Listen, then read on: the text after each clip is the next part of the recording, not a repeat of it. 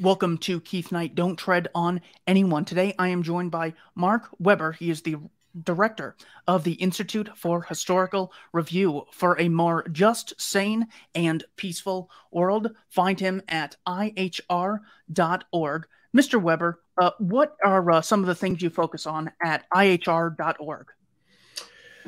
We put a huge focus on not war as a military conflict. Uh, we're far more, far less interested, and I'm far less interested in uh, the dynamics of, of, the military campaigns of war than in how wars begin and how they can end. How do we prevent wars? How do we avoid wars? These are, I think, greater issues. I, many people, of course, they see war as a kind of a sporting event and they're interested in how each side plays out. I understand that. But far, far more important is how wars begin, how countries get involved in wars, whether it's the Vietnam War, the Iraq War, the Afghanistan War. Now, of course, uh, the world news cycle is dominated by the war in Ukraine. How did it begin? How could it have been avoided? Those are the great issues. And consistent with that, uh, we've had a tremendous amount, even before the beginning of the Ukraine war that we're all familiar with now, pointing out the grave um, uh, trajectory of American foreign policy, which made war, I think, all but inevitable. It certainly uh, made it very, very likely. And uh, wise voices were warning uh, for years about the uh, U.S. foreign policy and relations with Russia that have led to this conflict, and that wise and prudent leadership by the United States and other countries, but particularly by the United States, could have prevented this horrible, terrible conflict that we're now seeing. One of the main points that we emphasize over and over is that uh, war itself is a terrible thing. It should be avoided.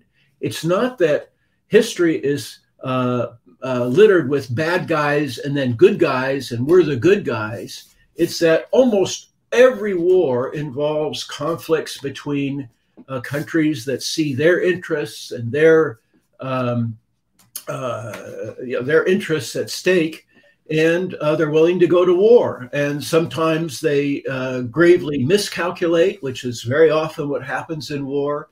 And so it's very important to look at not only the conflict we're seeing with Ukraine today, but again, the other wars I mentioned, and of course, the First and Second World War, uh, and the need for wise, perceptive, long, far-sighted leadership, especially by the great powers, the United States, Russia, China, the countries that uh, whose military for military force, which was very, very important. This is this is really crucial, and the only way that that's possible is by having an understanding of history. This is crucial, and it's one of the reasons why it's called the Institute for Historical Review and why we're dealing today with a review, a look again at the Second World War, because that's the most um, important conflict in determining the world we live in today and the mindset of so many American people in the public, but also our leaders in how they look at foreign policy. Today, we're going to be discussing uh, Dr. Sean McMeekin's book, Stalin's War. This, uh, the introduction to this book is very interesting. He says, uh, the National Socialists in Germany committed uh, terrible crimes. This is uh, what I'm about to say does not excuse uh, the evil uh, actions of Adolf Hitler, Hermann Goring, and all these other people. He says all I'm saying is we are missing a big aspect of this major conflict. He says a lot of people start uh, the clock in either 1939 or 1941, but that misses the eastern part of planet Earth going back to 1933 with Japan and China. So, without getting too much in the weeds here, uh, what uh, what do we need to know about 1933 and Japan and China so we can start to get a bigger grasp of what the Second World War really was about? Right, right. Um, uh, A.J.P. Taylor, the great British historian, once made this point that we very often date the beginning of World War II from the German attack against Poland on September 1st, 1939. And Taylor pointed out many years ago uh, how almost arbitrary uh, uh, that date is, because war had already for, for the for China, war had already been going on for years with Japan in Asia. Uh, so for the Jap- Chinese, uh, you could say the war began in 1937 or 1937 is often a war that they, they a date that they see. Um, and for the Soviet in, in Russia, every year Russians celebrate what they call Victory Day. That's the date that the war ended between Russia and uh, Germany, Nazi Germany was defeated. That's how they see it. They see they don't see the war beginning on September 1st or September 3rd, 1939, when the British and the French declared war on Germany. Every country dates the war depending on its own perspective. Now, uh, and my bigger point is that uh, uh, looking the, the war is very different depending on which country one is talking about how how it affects each people. So that dating the beginning of war from when the germans attacked uh, poland is really uh, misleading in a sense because that was not the beginning of world war ii it wasn't even the beginning of the european war. That was a localized conflict between germany and poland over very specific issues two days later it was the British and the French that declared war on Germany and made it a continental, maybe a world war, but certainly a continental wide war. Uh, if they had not declared war against Germany, there would not have been a Second World War, at least in the way we see it. But then on the 17th of September, the Soviet Union struck against Poland from the east. And McMeekin makes the very strong point that the American, uh, he talks about this American amnesia about the fact that Poland wasn't attacked just by Germany in September 1930, but also by the Soviet Union. But because the Soviet Union was an American ally in the Second World War, that's either ignored or overlooked or set aside because Stalin was fighting the bad guy, Hitler, but this is these are all very very childish or very inaccurate ways of looking at not only the beginning of the second world war but the second uh, but the second world war as a totality overall. And this is a point mcmeekin makes. It's history is not the story of the good guys and the bad guys. And mcmeekin makes the point if you want to talk about world war ii about bad guys well stalin was certainly no good guy. He was uh, in 19 19, uh, in the 1930s, early 40s, by far the most oppressive government in the world by almost any standard one can give. Number of people killed, uh, how the economic policy is over, was the Soviet Union, not Hitler. Hitler's Germany. In Hitler's Germany, oh, there was, I mean, religion was not only tolerated, it was encouraged. People owned private property. Almost 99%, whatever all the businesses were privately owned. People were encouraged to have uh, homes and property of their own, not in the Soviet Union. Uh, and more than that, I mean, if people wanted to leave Germany under Hitler, they could do so. If people went into the country, they could travel around where they wanted, not in the Soviet Union. Uh, I mean, so by any standard, the Soviet government was far, regime was far more oppressive than Hitler. And uh, as McMeekin brings out in the book, the Soviet Union was uh, guilty of attacking all sorts of countries, um, and in fact, well, uh, was attacking all these countries, so that history, looking at history in terms of let's find the good guy, and that's how we're going to look at uh, this, is, is is not only inaccurate, it's really dangerously wrong, and requires therefore this revision, this new look at the Second World War. This is the cover of the book uh, Stalin's War. Uh, it's one of the most important books published by an American historian on the Second World War ever, but certainly in modern times. It's uh, extraordinarily important. We sell the book. You can order it from us. Um, and of course, it's available widely in bookstores. And one of the important uh, aspects is that this book is published by a major publisher, Basic Books of, of New York. And so it's widely available in bookstores.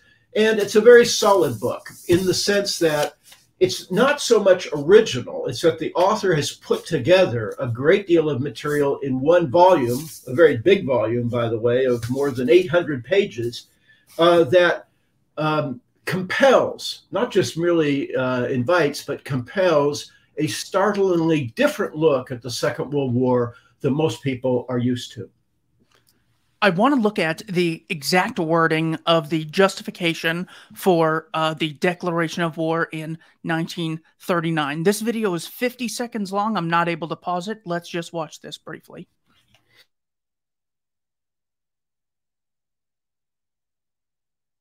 I am speaking to you from the Cabinet Room at 10 Downing Street. This morning, the British ambassador in Berlin handed the German government a final note stating that unless we heard from them by 11 o'clock, that they were prepared at once to withdraw their troops from Poland, a state of war would exist between us. I have to tell you now that no such undertaking has been received, and that consequently this country is at war with Germany. So please walk us through how Germany invades Poland, and then over here, this country, Britain, declares war. Why right. is the party getting involved? Right. Now, we're getting a little off uh, the main point of McMeekin's book, but he does talk about this. He talks about how just blatantly hypocritical and self serving and really um, foolish Britain's declaration of war against Germany was in September 1939. Germany's demands of Poland were not unreasonable. Hitler and Germans overwhelmingly, this was a view held by people, whether they call themselves conservative or liberal, was that a great injustice had been done to Germany and Germans at the end of the First World War. Specifically, the German city of Danzig was taken away from Poland, put under United Nations control, despite the overwhelm the wish overwhelmingly of the people there. They wanted to be part of Germany. There were other problems too, uh, of the German minority in Poland and so forth.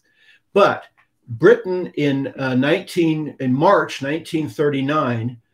Uh, in order to get keep Poland from making an agreement with Germany over Danzig, uh, they gave Poland a one a blank check uh, support that if Poles stuck to their guns and refused to concede anything to Germany, that Britain would go to war against Germany with Poland. They were, and supposedly it's to protect Polish independence from German power and influence and hegemony in Eastern Europe. Okay, but it's really hypocritical and deceitful for two reasons. First, because Britain really didn't care about Polish independence at all, because when the Soviets attacked uh, Poland from the east just uh, two, three weeks later, Britain didn't declare war against the Soviet Union. But more importantly, after five and a half years of war, Poland was under the complete control uh, and power of Stalin, of the Soviet Union and Britain just let it happen. I mean, they, in fact, they demanded that the Polish government accept this hegemony and this control and taking away large amounts of Polish territory and so forth. Second, Britain was not in a position and didn't even try to really back up its pledge to Poland in the way that the Poles had been led to expect. Both Britain and France were given assurances, uh, gave assurances to the Poles that once the war began, Britain and France would come in with their full force against Germany. They didn't do that. And so there was months of this phony war in which there was a war in the seas and uh, in Norway and so forth. That's another matter. But the British were what they really were concerned about is they didn't want German power in Eastern Europe to take on the tremendously uh, strong role that it did. It meant really German domination, essentially, of Central Europe. Now, largely that's inevitable because Germany was by far the, mo- the largest, most populated, the most uh, economically dominant country. But Britain um, has always, has for centuries, had this policy of opposing whatever power is uh, going to be dominant on the continent, whether it was Philip II of Spain, whether it was the French monarchy for centuries, whether it was Napoleon. But that uh, so called balance of power policy became rather ridiculous after the uni- unification of Germany in at the end of the 19th century. But the point is, Britain declared war supposedly because Polish independence or sovereignty was threatened by Germany, but Britain did not, it betrayed its own pledges to the Poles. And if Britain had acted with the kind of foresight that, of course, now we're able to see, there wouldn't have been, the, the conflict could have been resolved peacefully. And yeah, there would have been a German hegemony against basically in Eastern Europe, but that would have been far more preferable in many ways than the sweeping Soviet domination of Eastern Europe, which was the ultimate result of British and American and Allied policy at the end of the Second World War. And that's the importance of uh, playing Chamberlain's own words because you essentially have an ex post facto justification for this entire war. W- why do we have to go in for Polish independence? Why did the Second World War happen? Well, uh, because uh, we had to uh, stop the Holocaust from occurring. Uh, th- these are two totally different uh, objectives that uh, that that they tr- they try and scare you. They pull you in by scaring you, and then uh, say that everything's okay because we did it uh, for the greater good, for the ideals of democracy. This is a terrible trick that uh, they continuously play. We got to go into Iraq because they're going to nuke us. Well, we're actually there to spread democracy. And then uh, we, the Taliban uh, is a safe haven for Al Qaeda. Well, actually, we're there so women can get an education and we can spread feminism. I mean, all this time later, they're still going on with these fake narratives. McMeekin mentions that there were actually six cases of countries being invaded by the Soviet Union before Hitler and Stalin went head to head. This therefore proves that Stalin, far from being someone who just wanted to sit back and improve the economy, actually had a very aggressive foreign policy as well. Uh, what were the uh, countries that the Soviet Union invaded? Um, just before the German attack against uh, Poland in September 1939, Germany and the Soviet Union signed a non aggression pact. They weren't militarily allies, as some people uh, will sometimes contend. They agreed that they would not attack each other, they wouldn't be enemies. And they did follow up with this trade agreement. And they divided Europe, uh, Eastern Europe, into what they called spheres of influence. Now, the Germans did not expect that the Soviets were going to interpret spheres of influence to mean taking over these places. But after the German, the Molotov Ribbentrop Agreement, the German Soviet non aggression treaty, uh, Stalin mobilized the Red Army and struck against six countries Finland in 1939, in the so called Winter War against Finland, which uh, took about a tenth of the uh, territory of Finland. He wasn't able to defeat uh, the Finns as quickly or as uh, uh, dramatically as he had wished.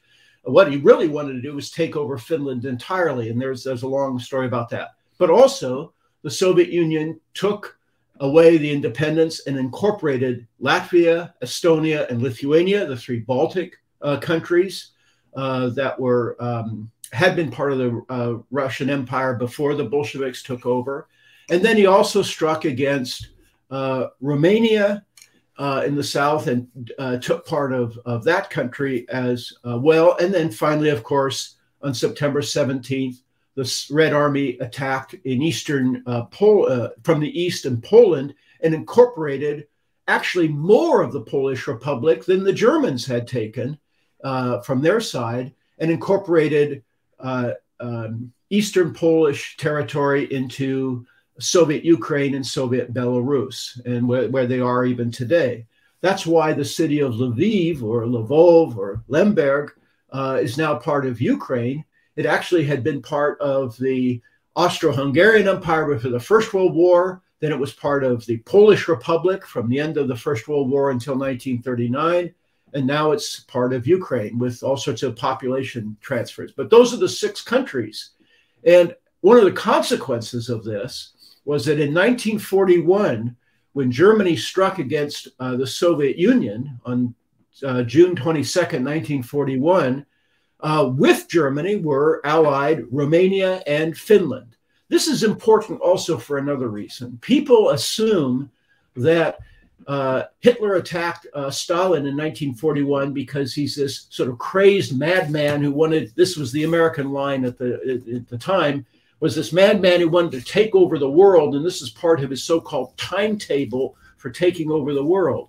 Well, however diluted or accurate or valid Hitler's view was, uh, the danger of the Soviet Union was a reality that was uh, certainly very much on the minds, not just of Germany, but also of Germany's allies, and especially the Romanians, the Finns, but later Hungarians, Slovakia, Croatia, and other countries joined with Germany in this, so that uh, the, the Finnish government, which actually was even a parliamentary democracy during that period, they were allies of Germany during the Second World War because they had no illusions about the, well, aggressive policy of Stalin and what that meant for Finland. And of course, Romania as well had been attacked and part of their territory had been taken away. So those are the six countries uh, that McMeekin's talking about. But the American media uh, portrayed the Soviet Union during this period. Basically, they're a good they're good guys, unlike that bad Hitler, because he's also in favor of one world. He's in favor of uh, equality of all peoples. He's in favor of a new world order of peace, permanent peace, and equality around the world. And so much of the American media and many American intellectuals and politicians were very seduced or impressed by this kind of rhetoric and gave the Soviets a pass, you might say, and Stalin a pass that they, of course, did not give to Hitler. Now, what was the Lend Lease program? Well, this is um, Roosevelt, um, and this is a point that McMeekin doesn't get into as much as in the book as um, well I have on in, in other writings. Roosevelt already from 1937 and 38 was pressing for war against Germany uh, under the table. He was already in 1938, he had called in the British ambassador to the White House and tried to uh, and, and uh, induce and persuade him about how Britain ought to go to war and create a war with Germany because we've got to get Hitler. We've got to get him. Um, but already Roosevelt was pushing for war. And Lend Lease was a, a program he came up with in 1940 41 to get around the very strong uh, feeling and sentiment of the American people to stay out of a new war in Europe. That's because American public American public was very disappointed by the consequences of its involvement in the First World War. In the First World War, America declared, got into the war with all sorts of big promises of noble, with noble sounding words from, from Woodrow Wilson. And it turned out pretty quickly uh, that the other countries involved had very different ideas of what they wanted. They weren't interested in a new world of peace and harmony.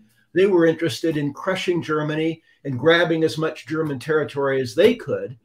And so the American public was very much in favor of staying out of another war in Europe, and they passed the neutrality laws.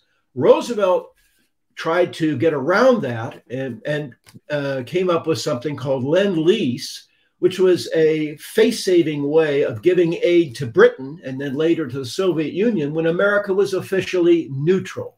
This is completely contrary to international law to say we're neutral, but we're going to support one side and uh, punish the other side and go against the other side in a conflict overseas. In this case, between Britain and on one hand and Germany on the other. But on the basis of this lend lease program, America turned over 50 destroyers to the British in return to 99 year leases on military bases in the Western Hemisphere, so that Roosevelt was able to sell this to the public by saying, oh, and we're not giving things, we're getting something in return. But it was really a, a face saving measure to give military uh, aid to Britain.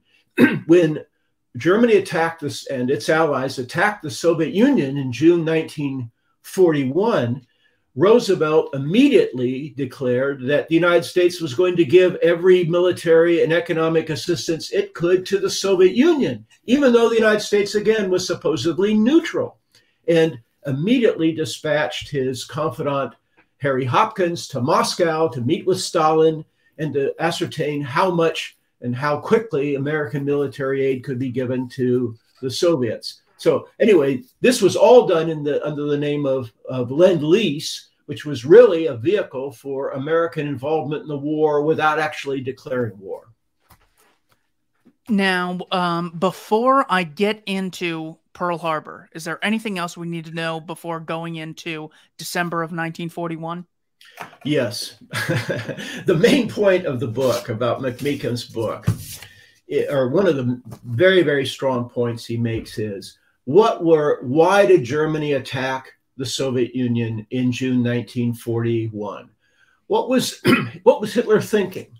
now, the standard view of the German attack in the American media at the time and in American propaganda films, most famously, there was a whole series of US government propaganda films called Why We Fight, made by Frank Capra. You can see them easily on YouTube. The whole idea was that Hitler was part was was on a march to take over the entire world, and that the attack against the Soviet Union was just part of this master plan.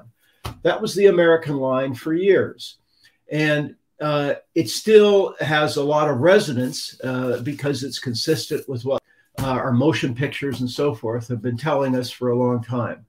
But Germany, Hitler made the decision reluctantly over time to finally attack the Soviet Union and did so only after Stalin began uh, making impossible blackmail demands, not only of Germany, but of all of Europe for control, not only of um, not only a kind of hegemony in Eastern Europe, but uh, Molotov visited uh, Berlin in November 1940, and astonishingly, be, uh, the Soviet uh, Molotov and the Soviet Union was insisting that the Germans sign off on Soviet takeover of Finland, Bulgaria, the Dardanelles, that is the uh, of Turkey, uh, Romania, this was just incredible. Hitler could hardly believe it. I mean, who who was the winner in Europe? It wasn't the Soviet Union. It was Germany that defeated France. And but anyway, this was just shocking. And then uh, he gave an order to prepare for the military campaign. But the final decision was made to attack when it became absolutely clear that the Soviet um, military buildup, which was the largest military buildup in history, uh, was directed against not only Germany but all of Europe, and that's why Germany's uh, Germany had allies during the uh, Second World War. Almost all the countries of, or most of the countries of Europe were allies of Germany during the Second World War. They didn't do so because Hitler threatened them or forced them, but because they saw, along with Germany, that Stalin and the Soviet Union was an enormous threat. And McMeekin goes into great detail about how the German uh, attack on June 22nd, along with Romania and Finland and then other countries, was up against a gargantuan, enormous Soviet buildup that was far greater than that of Germany and her allies. And that's ultimately why uh, Germany lost. It miscalculated. Hitler said this both publicly and privately. Other German leaders said this they did not realize, I know it's astonishing, the extent, the vast scope of the Soviet buildup militarily from 1939, just before the German attack in June 1941 against uh, Germany, building up in preparation for attack against Germany and of Europe. And the figures are just astonishing. I mean, the Soviet Air Force in June 1941, the Soviet Air Force was not only much larger than the German Air Force, it was larger than the combined air forces of the world put together at that time. Soviet artillery uh, was not only vastly larger in numbers than the German attack, the Germans had when they attacked. The Soviets had built up an artillery uh, force larger than the rest of the world put together. The Soviets had built up an enormous paratroop or uh, uh, parachute military force, which is used only in offensive campaigns. that was not only larger than what Germany had, it was larger again than the entire rest of the world's uh, airborne uh, military offensive force put together. All of this was just astonishing. When the Germans attacked, uh, they were astonished not only by the discovery of the huge scope of the of the Soviet military, but also the quality, not just the quantity, but quality. Already in 1941, the Germans were up against T-34 um, KV tanks, which were the heaviest and most formidable tanks in the world, used by any country at that time. Now, the Germans acted uh, very, very quickly to try to offset this, and they produced their own tanks, which were, of course, very good quality during the war. But they were unprepared for not only the huge scale and scope of the Soviet military in 1941, but even the quality of it. And it's a remarkable thing that even though Germany and its allies struck first and made tremendous uh, military gains within the next uh, several months up until the onset of winter.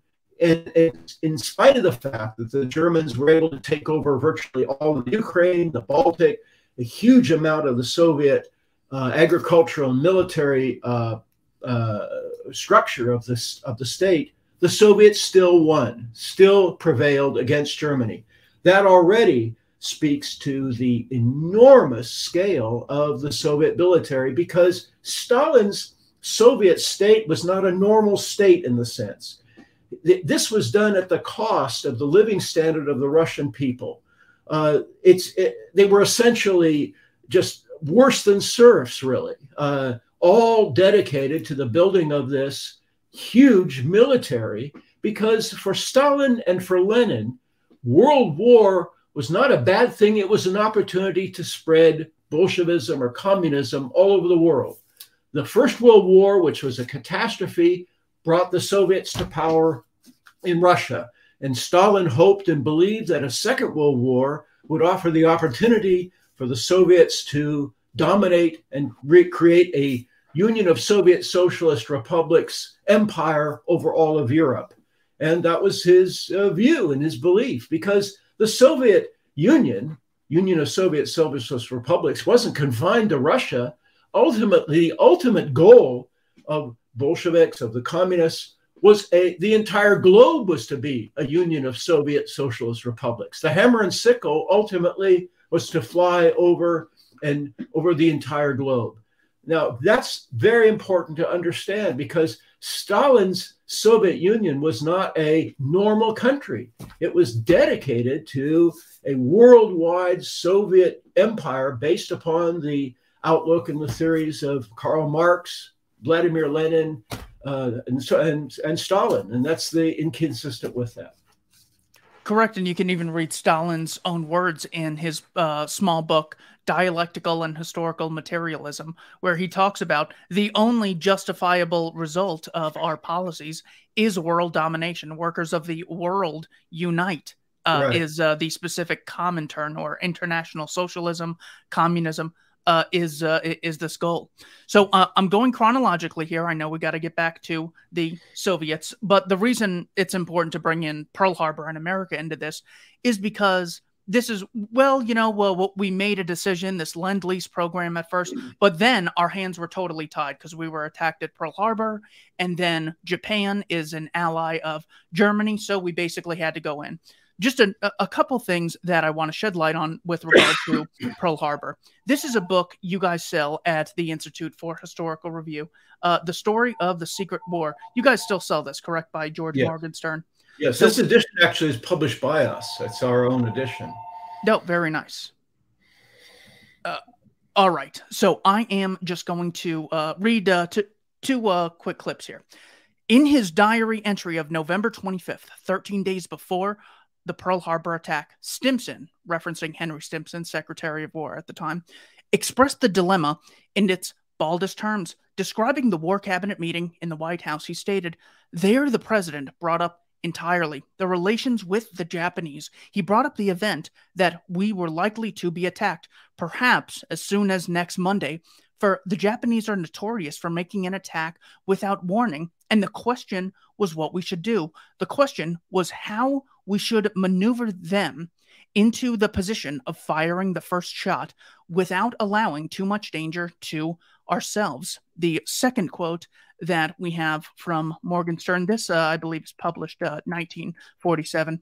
Japan um, let me see here. Okay. Stimson expressed his reaction to the Japanese attack, which was costing 3,000 American lives with the utmost frankness. He wrote in his diary When the news first came that Japan had attacked us, my first feeling was of relief that the indecision was over and that a crisis had come in a way which would unite our people. This continued to be my dominant feeling in spite of the news and catastrophes which quickly developed. For I feel that this country, united, has practically nothing to fear, while the apathy and divisions stirred up by unpatriotic men had to be hitherto very discouraging. So, Mr. Weber, uh, what else do we need to know about the work of George Morgenstern and the attack at Pearl Harbor to get a true understanding of this conflict? Well, um, I want to, I guess, shamelessly promote uh, this book by George Morgenstern. Uh, George Morgenstern was, uh, for years, an editorial writer for the Chicago Tribune, uh, very good writer. Uh, and the book is, I think, has held up very well as, I think, the best single solid book on the U.S. Uh, role in and background to the Pearl Harbor attack. He doesn't overstate this case, but he doesn't understate it as well. Um, the uh, well, uh, it's it's a very good background, and you've cited some. Asp- I mean, the quotes you gave also give some uh, sense of what Roosevelt's policy was. Uh, that the Roosevelt administration was interested and, and saw war as inevitable between the United States on the one hand and the Soviet Union and others on the, uh, with the United States against Japan and Germany. Um, now, uh, I want to shift slightly because uh, already, though, the United States was even more overt. The Roosevelt administration was even more overt in doing everything just short of war uh, against Germany, uh, even more so than it was against Japan. Uh, Japan was a much more secondary issue, both in terms of U.S. foreign policy overall which was much more. I mean, already the United States was giving military aid on a very large scale to uh, the Soviet Union and to Britain, uh, and and that's really more. And Stimson also made the point too that already the United States was do was uh, Hitler had every legal justification for already declaring war against the United States before uh, the Pearl Harbor attack.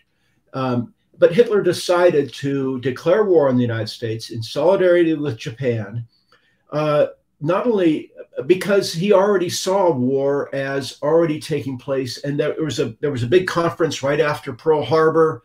Uh, Hitler called us military advisors, and they said, "Well, what should we do about this? Should we declare war on the United States or not?" Now, you have to remember, just a few days before Pearl Harbor, uh, the Chicago Tribune and some other American papers revealed the so-called rainbow plan of the Roosevelt administration to, to dispatch even a huge American military force to Europe in 1942. Uh, already, Roosevelt had given shoot on sight orders to the American Navy to shoot and destroy uh, German shipping uh, in the Atlantic in 1941. All this is just very, very blatantly uh, one sided already and uh, acts of war, really, against Germany. But uh, they decided that given what was happening, that if the if Germany declared war, then the German submarines and German thing would be able to strike at least some blow against America before American military power would start to really uh, become very very decisive. Because essentially Hitler and the Germans did not plan for a long war. They hoped and believed that the Soviet Union and Soviet military had to be subdued essentially that winter, the winter of 1941 42. That was a miscalculation, a fatal miscalculation. But it was, um, and so even though the G- Germany and its allies in Japan uh, won some spectacular victories even in throughout 1942 and up to the beginning of 1943, the overwhelming, the very great military and economic power of the United States, and again of the Soviet Union, began becoming more and more decisive uh, throughout 1942 and 1943. Uh, the preponderance, both in numbers, uh, economic power, and so forth, of the United States and the Soviet Union began being ever more uh, decisive. Just a couple more things on Pearl Harbor. Uh, we have a document titled the McCollum Memo, which was uh, made uh, popular by Robert Stinnett in his book Day of Deceit. This was published in 1999. The documents from 1940. Uh, number nine on this list of 10 items that uh, the uh, that Arthur McCollum is discussing in the, the, this memo here. He says it is not believed that in the present state of political opinion in the United States, government is capable of declaring war against Japan without more ado, and it is barely possible that vigorous action on our part might lead the Japanese to modify their attitude. Therefore, the following course of action is suggested. He lists a number of things, one of which is uh, give all possible aid to Chinese government of Chiang Kai-shek, uh, letter H was complete embargo of all U.S. trade with Japan in collaboration with the similar embargo imposed by the British Empire. We know that this document was taken into consideration because this was later referred to as the Export Control Act of 1940. And then uh, he finishes this uh, document by saying, if by these means Japan could be led to commit an overt act of war, so much the better. At all events, we must be fully prepared to accept the threat of war. And then the final piece of evidence that is important to take into account here is an uh, article titled "War Entry Plans Laid to Roosevelt" from the New York Times on January second of 1972. Uh, this account of uh, the Roosevelt Churchill talks were, were, contained in 950 volumes of British War Cabinet papers made public for the first time. It's basically going over a meeting in August of 1941 in uh, Newfoundland between Churchill and Roosevelt. Churchill writes that he, Roosevelt, obviously was determined that they should come in in August of 41. The president said that he would wage war but not declare it, and that he would become more and more provocative if the Germans did not like it. They could attack American forces. The president's orders of the U.S. Navy escorts were to attack any German U boat which showed itself, even if it were 200 or 300 miles away from the convoy. Everything was to be done to force an incident. The president had taken this very well and made it clear that he would look for an incident which would justify him to opening hostilities. So it's not just a feeling that I have that uh, Roosevelt was very hell bent on bringing America into war. It was an open provocation. It was a policy. We have Secretary of War Stimson. We have President Roosevelt. We have Arthur McCollum. Um, anything else uh, on that issue uh, as we move on to 42, well, 43, and 44? Yeah, these are all good points. And it's quite true what you say. That was at the so called um, Atlantic Charter meeting between Roosevelt and Churchill in August 1941. Um, it's also important to remember to, to keep in mind that to try to convince the American public to go along with all of this, the Roosevelt administration engaged in a large campaign of, of lies and deceit to sell uh, the war on the American public. And there's a number of items on our website and has been over uh, time about a lot of this. There's a long article uh, by me entitled Collusion about the under uh, secret collaboration between the British and the American governments to persuade the American public with all sorts of deceitful propaganda about how uh, the uh, uh, Hitler was this big threat to America. But one of the high points of this came in October 1941 when Roosevelt gave a, a radio address to the country. He gave it for, at a meeting at the Mayflower Hotel in Washington, D.C. And he announced that Hitler is this enormous threat, not only to the British and the Russians, everybody else, but directly to the United States. And he cited uh, what he said were two secret documents that he had obtained somehow uh, from the German government that showed that Hitler was bent on uh, taking over uh, all of Latin America and turning South America into puppet states of Germany and Germany was going to take control of the Panama Canal. It, he said he had a secret map uh, that the Germans had put together to show how they were going to take over uh, South America. This map, in fact, as later we learned, was a concoction of the British uh, intelligence. It was a it was fake. Uh, Hitler had no such ideas. The idea is absurd, really, on its face. But Roosevelt uh, made this in a very solemn uh, statement to the American public that this is proof of how Hitler was determined to control uh, the entire uh, Western Hemisphere. Second, Roosevelt told the American public in this address that he had a secret document showing how Germany was going to take over the world and abolish all of the world's religions Christianity, Judaism, Islam. This is fantastic craziness, really. I mean, considering that uh, during this very period, the German military was helping people in Ukraine and Russia open churches all over uh, what had been the Soviet Union of, in, in uh, Russia, Ukraine, and the Baltic. And in Germany itself, during this very per- period, church services were packed, uh, both Protestant and Catholic, in Germany itself. The, the idea is crazy for all sorts of reasons. But Roosevelt made these statements to the American public about this secret plan to abolish all the German, all the religions of the world. Now, the American public at that time, this is important to understand, up until Vietnam War, I would say, and I remember this change over my lifetime, Americans believed that their president told the truth. There was an astonishingly high level of trust that the American president uh, told the truth to the American people. Now, it's very hard for, I think, younger people today to realize the extent of trust that people had in the media and the government uh, before Vietnam and certainly up until the 70s or 80s. Uh, we take for granted now this very high level of cynicism by the public of politicians, but that's not the situation in 19 during the 1940s and 1950s.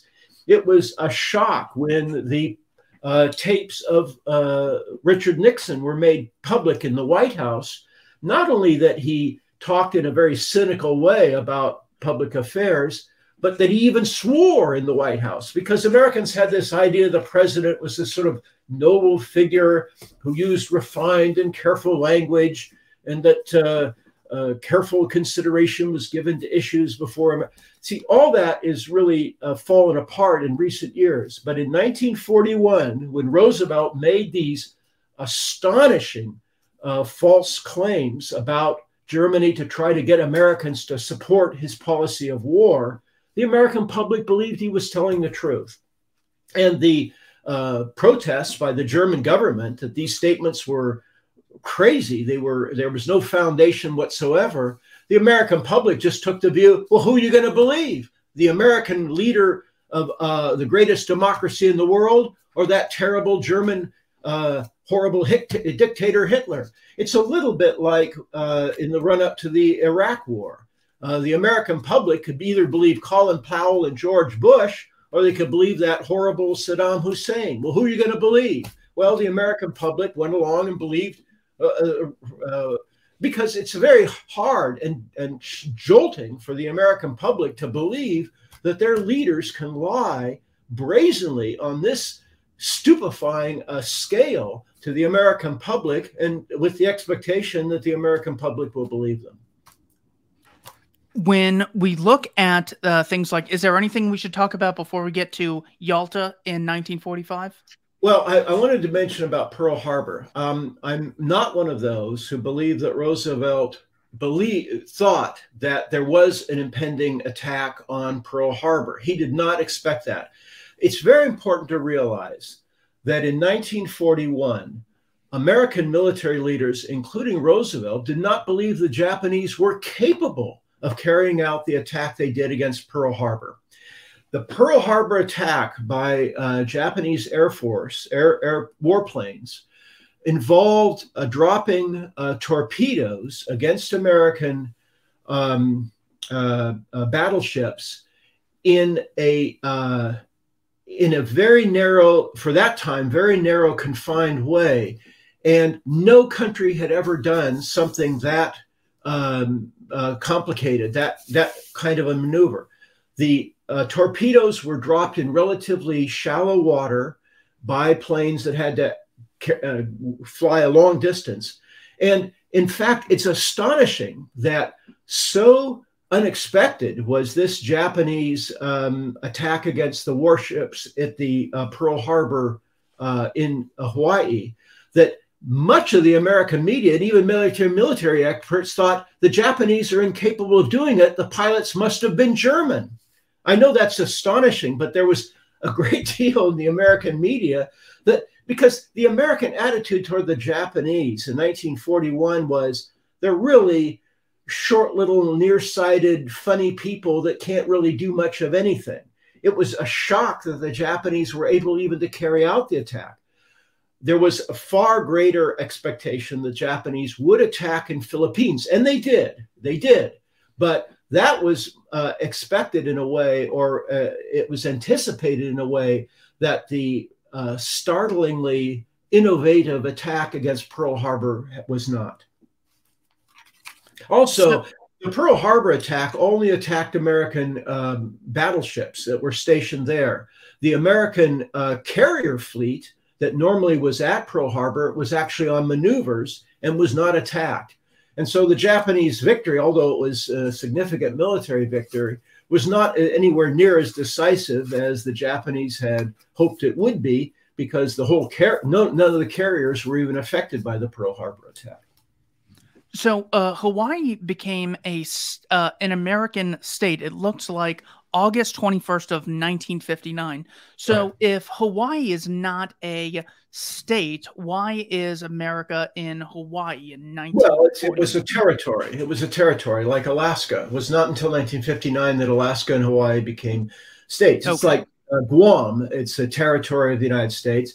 But more importantly, it was an American military base at Pearl Harbor. Uh, big big Navy base was there, and so it was considered an attack against the United States. I mean, that's uh, um, uh, well, anyway, that's the reason for that. It wasn't a state of the United States at the time, yes, but it was a U.S. military base, and it was an attack against the U.S. military.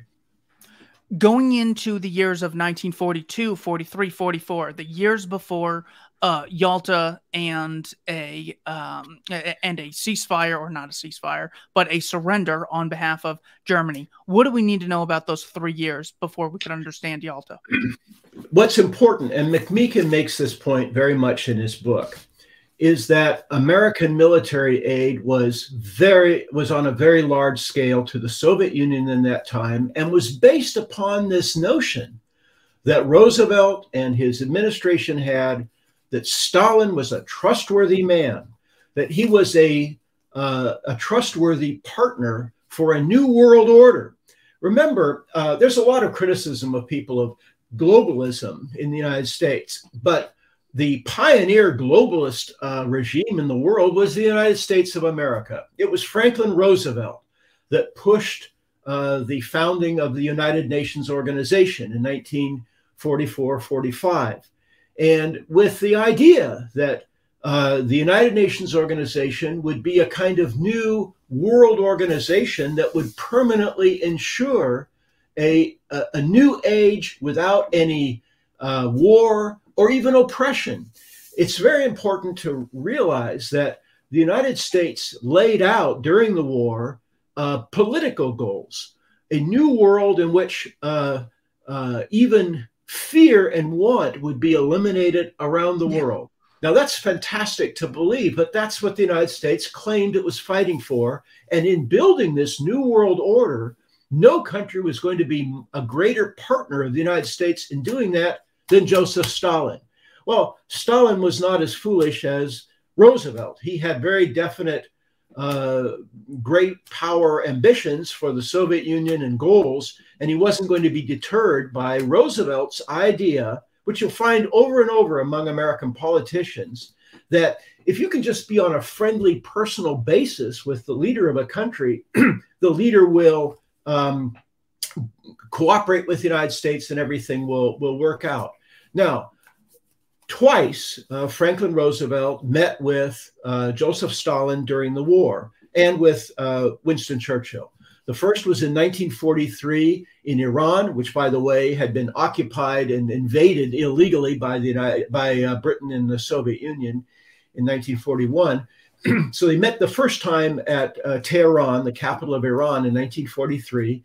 And then the second meeting was in February 1945 in the Crimea at Yalta when um, Roosevelt and Stalin met just weeks actually before Roosevelt's death. He was a very sick man, a very ill man when he finally met with uh, uh, Stalin in uh, in Crimea in Yalta.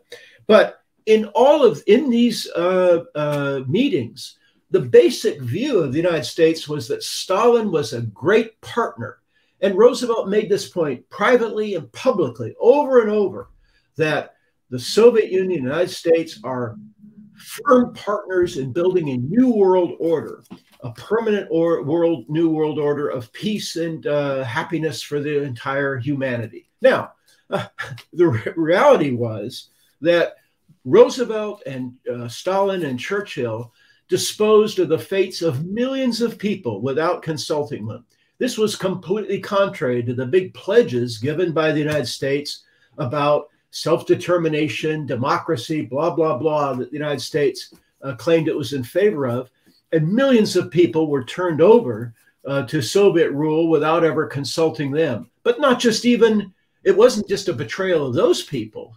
already at uh, uh, Tehran and Yalta, the United States agreed to uh, uh, allow the Soviets um, special privileges and control in China without even consulting the Chinese, who are supposedly a big ally of the United States in the war. But again, this is not unusual.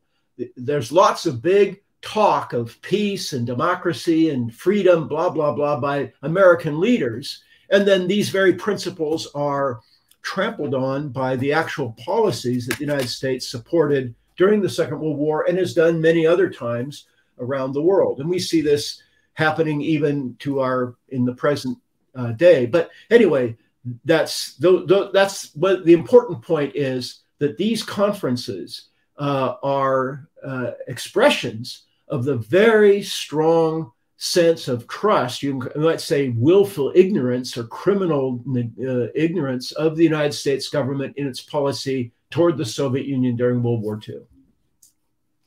And again, one of the great propaganda methods that uh, we so commonly face is we look at something not only as inherently good team called the Allies, an inherently bad team called the Axis, which even today the all good Ukrainian government versus the all evil Vladimir Putin. the uh, the other propaganda method is the benefits only approach. So they just say, look, there used to be this evil national socialist government, and now there's no national socialist government they don't focus on any of the costs not the 50 million dead not the hundreds of millions of people displaced not all the men who were conscripted not all the people who lost loved ones uh, not all the families uh, torn apart. So when it comes to the costs of this war what were the costs? Let's go uh, from 1945 to 1991 what are the major uh, terrible things that happened in those decades as a cause or result of the Soviet Union being so much uh, more powerful than it otherwise would have been. Um, I'm going to quote from what um, McMeekin says about this. He says, In view of the disappointing returns, it is worth asking whether the sacrifices of millions of Poles, Britons, Frenchmen, Canadians, Australians, Russians, Americans, others were necessary in the first place. Um, he, he, he talks about um, whatever Americans voted for in 1940 in voting for Roosevelt, it was not to finance, produce weapons for, and hire millions of Russians as, in effect, mercenaries or have their sons fight in a global war to the death to make much of Europe and Asia safe for communism. Um, he, he makes the a point that over and over we ended up uh, supporting uh, the Soviet hegemony over uh, the very countries that we claim that we're fighting for the freedom of. And at, at a terror, I mean, it's just it's it's just sad, really. I mean, just very very tragic that no, nothing justifies the huge, bloody cost in lives with suffering and destruction that the Second World War uh, brought that, uh, that, that, that, justifies any of that. Um, this is a very good quote, and McMeekin only tangentially raises this. He, he, he says we really should look, relook, or re-examine not only the U.S. relationship with the Soviet Union and Stalin during the war, but the whole trajectory of the war. And he writes this: still more uncomfortable questions questions surround matters such as Britain's misleading promises to Poland in 1939 which encouraged Polish leaders to resist Hitler on the largely mistaken understanding that Britain and France would render them active armed assistance against Germany. The Allies' rejection of German peace feelers in October of 1939 after the fall of Poland. Churchill's refusal to, refusal to parley in June of July 1940 after the fall of Norway, France, and the Low Countries. His contemptuous treatment of the Hess mission Rudolf Hess, Hitler's deputy, had flown to try to bring peace with Britain in May 1941. Um, all of this. And, you know, people say, well, you can't make a deal with Hitler. Well, one person who said he could have made a deal with Hitler uh, and kept the British uh, in place and kept their uh, society going was Churchill himself. He wrote to Stalin during the war saying, I could have made a deal with Hitler in 1940 on very good terms for Britain. But I didn't do so because I was committed with you to fighting this war. I mean, and just, and, and where can people find that uh, that that source? Um, that's quoted. Um, well, it's it's it's a it's a public document, but uh, there's an, a, a, long review of a movie uh, uh, by um, uh, oh, it came out a few years ago about Churchill, uh, and I wrote a review of this and quoted this very point in. Oh, in, was it uh, Darkest Hour with yes, Gary? Darkest Hour, right? And oh, I, that was horrible. Well, I wrote a. This is this is typical of the kind of um, hagiographic, the kind of praise of Churchill. He's saying we will fight on the beaches, we'll fight, and our only uh, goal, he says, is victory. Well, victory for what? What's the whole yeah, point? Exactly. I mean, well, See, this is a very, very dangerous thing. War is not a, a football game. War is not uh, some game. It involves terrible costs and consequences. And at the end, if the end result is Britain is ruined, uh, it's I mean, he claimed at the beginning of 1940 he's fighting to preserve even the British Empire. Well, of course, that's gone too by the end. I mean, mm-hmm. it's it's horrible, and Britain is completely subservient to the United States, which took over, first of all, command of the military during the war itself from Britain in 1944 45. Uh, but finally, uh, Britain was displaced even in its economic and uh, financial role in the world by the United States because Britain was on its back. Britain was completely in hock to the United States. Uh, McMeekin makes the point that the, uh, military aid was given to Stalin by Roosevelt on on better terms than it was given even to Britain. The United States put all sorts of conditions on aid to uh, Britain that it did not put on the Soviet Union. That alone is an astonishing thing.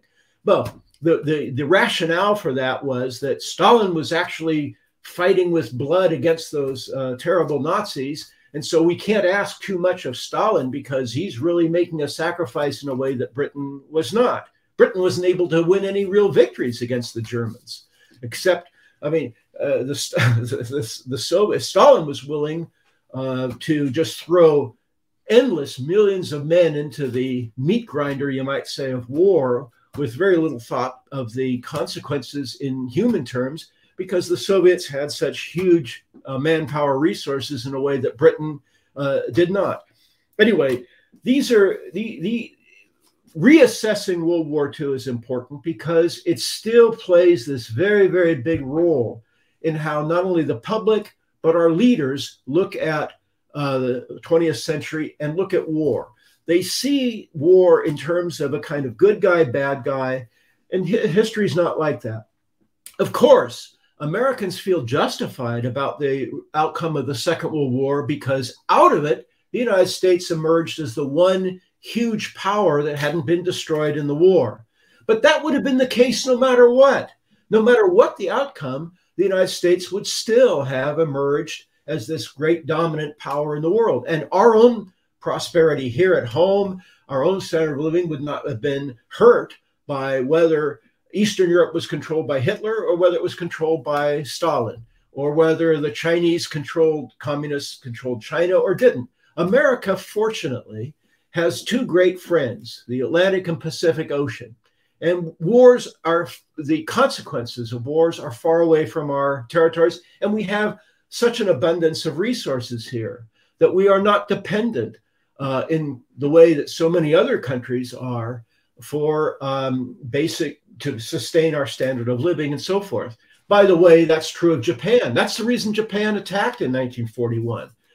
At that time, the only source of petroleum, which was essential for a modern country, for Japan was the United States. And when the Japan, when the United States imposed an oil embargo against Japan, Japan faced the, faced the prospect of just ruin as a developed or modern country because at that time it had no access to other forms, uh, other, other sources of petroleum except the United States.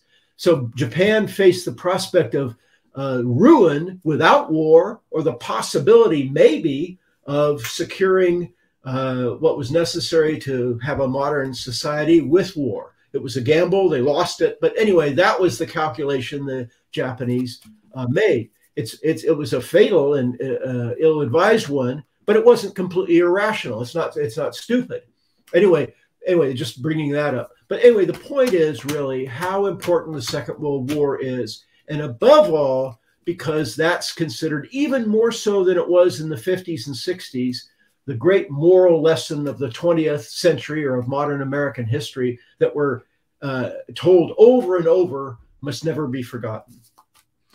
Yeah, and in celebrating the Second World War, they forget to mention that we then later fought against the Soviet Union in proxy wars in Korea and Vietnam and Angola and Grenada and Nicaragua and Afghanistan in the 1980s. And communism had a much better name, so it was welcome by ideologues in universities. And now 17% of professors identify explicitly as Marxists in the social sciences stuff that we have to pay for through tax dollars. They're forcing us to pay for this thing that our grandfathers were conscripted to fight against in uh, in these conflicts. And uh, look at this right here. We have all of Czechoslovakia given to the uh, Soviet uh, Union, well, uh, Czech uh, Republic. It was called Czechoslovakia in 45, wasn't it?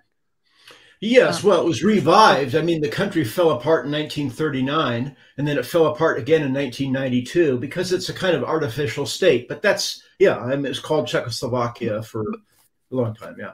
But the point is, is that's why Neville Chamberlain is supposedly this big doofus in history because this idiot conceded Czechoslovakia. And uh, so instead, they went to war. Tons of people died. Tons of people with their limbs blown off, and they gave uh, Czechoslovakia to Joseph Stalin. So, uh, and and Churchill just happily did this, I guess, for all the criticism of Chamberlain. They happily uh, embraced the, uh, the, the the same thing. And the, okay, I, I, I want to tie this together and discuss uh, something you said in our time uh, our job in a time of crisis. So people will very often say Second World War. Well, um, if you uh, don't hate Assad, Assad is kind of like Hitler. And if you don't want to take a stand up against him, you're kind of like Neville Chamberlain. But if you want to go to war with Assad or Gaddafi or Saddam or Putin, well, then you are like Winston Churchill. And this is the narrative that they keep giving us, which these historical right. lies feed into the modern day. So, Mark Weber, director of the IHR, what is our job in a time of crisis? It's to try to raise awareness about conflict and war and a greater understanding of history with the hope that uh, with this better understanding we will have policies that are more that are wiser and more prudent and avoid much of the horrors suffering death that comes from conflicts like this yeah, you've summarized it uh, uh, very well about how we're supposed to uh, uh, uh look at the uh, Second World War I mean, John Mearsheimer was warning for years, for has been warning for years about the consequences of expanding NATO, and predicted uh, that what what has happened now did was going to happen, and he's now considered some sort of traitor. I mean, and again, Saddam Hussein. Remember, during the eight-year war between Iraq and uh, uh, Iran, the United States was helping Saddam Hussein. Uh, he was considered sort of our guy for a long time, or the Assad family in Syria for a long time was friendly to the United States. That's one of the, again, uh, it should be um, startling facts that the good guy of uh, one time can become the bad guy and vice versa when the media all gets us all uh, rev, revved up to think, oh, he's like Hitler or whatever. He's a bad guy. I mean, some of the same bad guys that are now, uh, we're, we're told are bad guys, were once considered good guys and, and vice versa. Anyway, this is, um, uh, again, ought to make anyone who really cares about uh, the United States' place in the world and the consequences of war really scratch their head and at least question things. Part of the problem, and you and I have talked about this, is that the average citizen doesn't have any personal experience with which to evaluate or understand foreign policy and war overseas unlike taxes or school policy or masks or vaccinations that people have personal experience with, very, very few Americans have any personal experience about Iraq or Saudi Arabia or Israel. Well, some do, of course, but or uh, Ukraine. And so we're we're more dependent on on what our politicians and our media tells us, and that's very unfortunate because uh, U.S. policy with regard to these places has tremendous consequences, not only for Americans, but for uh, the world. And we're supposed to make those decisions basic, based on trust, I guess, of our media and our politicians. And that's a, a dangerous thing, especially when we've seen this uh, very dismal record of deceit and uh, slanted uh, portrayal and uh, uh, misrepresentation by our political leaders time and time again. So finally, of course, John J. Mearsheimer, someone uh, great you can focus on. The goal to take away is all right. So they were wrong in the past. Who can we trust now? I just want to end on this quote by Patrick J. Buchanan. This is from 1999 in his book, A Republic, Not an Empire. But if the Russians gave war guarantees to Mexico and began arming and training Mexican troops, would any Russian assurance diminish our determination to run them out of our hemisphere? Offering NATO memberships to Estonia, Latvia, Lithuania, and as some urge, Ukraine, is rashness bordering on madness. Mark Weber of the IHR.org, thank you so much for your time, sir. Thank you, Keith. Pleasure again being on with you.